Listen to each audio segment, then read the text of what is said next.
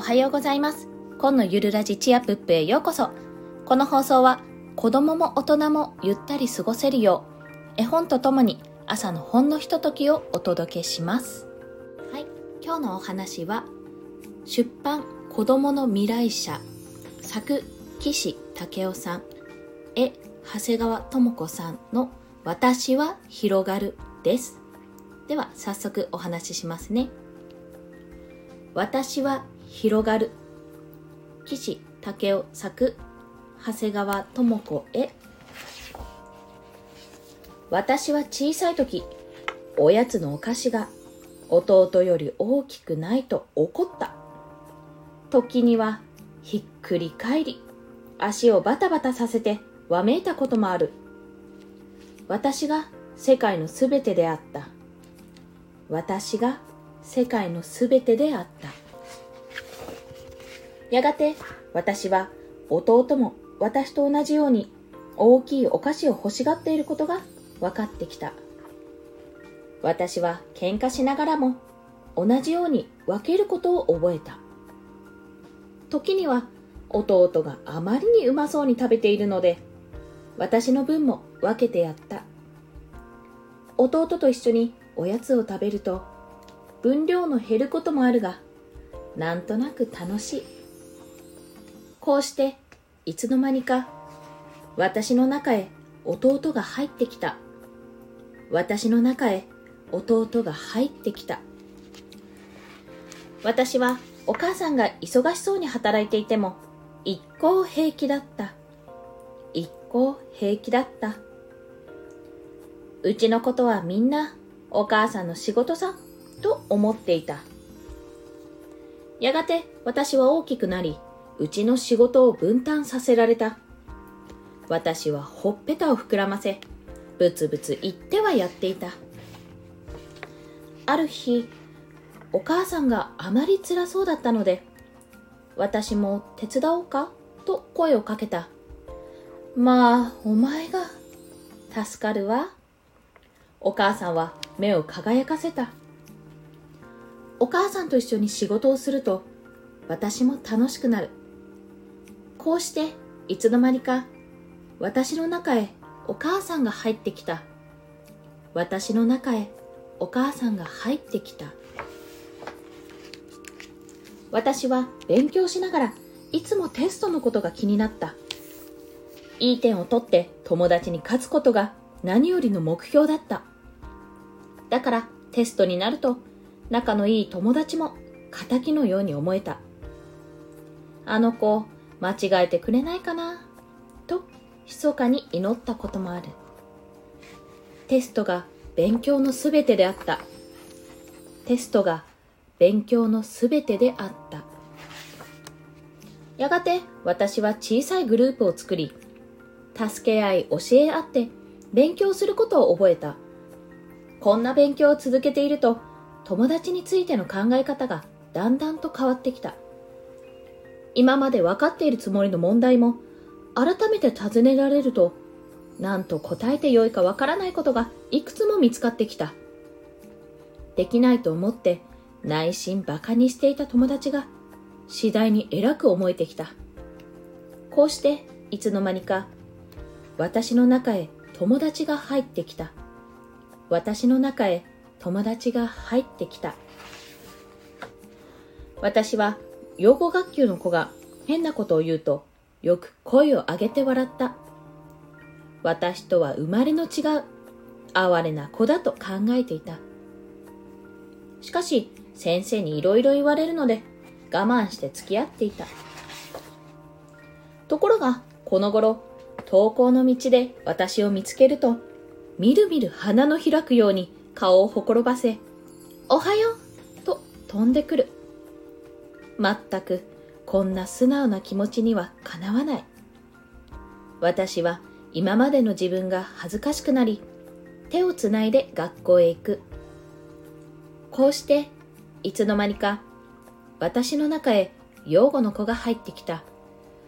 私の中へ養護の子が入ってきた。私は理科の勉強をしながら大きくなったら素晴らしい発見や発明をしてテレビにも出る有名な人になり、お金もどっさり儲けようと密かに夢見ていた。しかし、科学者たちの伝記を読み、先生に科学の歴史を教えられてから、私の考えはだんだん変わってきた。どんなに素晴らしい発見や発明をしても、それが人類の幸せに役立たねば何にもならないのではないか。かのノーベル博士が自分の発明したダイナマイトが戦争に使われるのを悲しんで人類の平和と文化に尽くした人々にノーベル賞を贈る気持ちが私にも分かってきた。こうしていつの間にか私の中へ勉強の目標が入ってきた。私の中へ勉強の目標が入ってきた。私は社会科を勉強しながら数字やグラフを一生懸命暗記した。日本が世界第何位と知ると、ただそのことだけで喜んでいた。やがて数字やグラフの背後には、額に汗して働く大勢の人たちのいることに気がつくようになった。この人たちが全て幸せにならねば、日本の国は胸を張れないのではないか。こうして、いつの間にか私の中へすべての人々の幸せを願う心が入ってきた。私の中へすべての人々の幸せを願う心が入ってきた。私は広島や長崎に原爆が落とされた話を聞いても気の毒だとは思ったが、それほど強くは感じなかった。なんだか遠い昔の自分には関係の薄い出来事のような気がした。しかし、そのうち原爆の本を読み、映画を見て、また広島へ家族旅行をして、私の思いはぐんと深まってきた。あの運命の日、一瞬のうちに草木は燃え、建物は倒れ、人間は傷つき、死んだ。生き残った何万という人たちは、焼けただれた皮膚を引きずりながら、水水と叫んで、あてもなくさまよったという。まるで、この世の地獄だ原爆のような恐ろしい魔物は、この地球から絶対になくさねばならぬ。それなのに今も、核の開発はいよいよ進み、核兵器のない世界への道のりは険しいという。こんなニュースを聞くたび、私の心はうずき、胸は痛む。こうして、いつの間にか、私の中へ平和の願いが入ってきた。私の中へ平和への願いが入ってきた。私はアフリカの地図を見るたび、砂漠や森の中に住むライオンやゾウの群れを想像し、一人心を弾ませていた。しかしこの頃、アフリカのニュース写真には、ガリガリに痩せた子供たちが大きな目でじっと何かを見つめている寂しい姿をよく見る。飢えているアフリカの子供たちなのだ。さらにまた、皮膚の色が違うことで、ひどい差別を受けている黒人のいる話も知った。同じ仲間の人間なのに、どうしてこんなことが許されているのだろうか。こんなことを考えているうちに、いつの間にか、私の中へ黒人が入ってきた。私の中へ黒人が入ってきた。山の村のおじいさんの家へ行くと、この頃猿が村へ出るという。オーラの子供の頃は、こんなことはなかった、とため息をつく。山の雑木林を切り払って、金になる杉やヒノキを植えるからじゃ。植林はええことかもしれんが、土地、栗、芯などの木の実がなくなり、獣たちも仕方なく畑を荒らすのさ。おじいさんについて、奥山の雑木林へ入ると、カラッと明るい。小鳥がさえずり、リスがすばしこく走り、猿が群れになって遊んでいる。まさに雑木林は山の動物の天国だ。おじいさんは湧き水を手ですくい、ブナの林など雨水を落ち葉に溜めて山のダムと言われとると目を細める。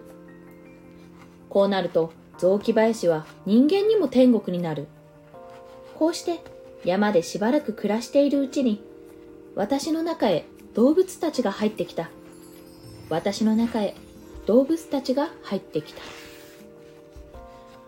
私は戦争の悲しい写真を見ても飢えのため困っている人々の写真を見ても海面の上昇で沈んでいく島の人々の話をニュースで聞いても遠い国の出来事のように思って平気だった。でもこの頃はこのような人々も私の仲間のように考える。戦争で苦しんでいる人々や子供たちや飢えのため困っている人々の写真を見たり沈んでいく島の人々の話を聞くと心がうずき胸が痛む。こうして私の中へ遠い国の人々が入ってきた。私の中へ遠い国の人々が入ってきた。ああ私はたった一人なのに。胸の中の私は弟も母も養母の子も原爆で倒れた子もアフリカの子も山の獣たちまで含めて広がる広がるおしまいいかがでしたでしょうか？結構長いお話なんですけどもあの聞いていても読んでいてもすごく素敵なお話だと思います。まあ、ちょっとですね、詩っぽいところがあって、読んでいてすごく胸に入ってくる内容ですので、ぜひ絵本でも試して読んでみてください。それでは今日もお聴きくださりありがとうございました。コンでした。ではまた。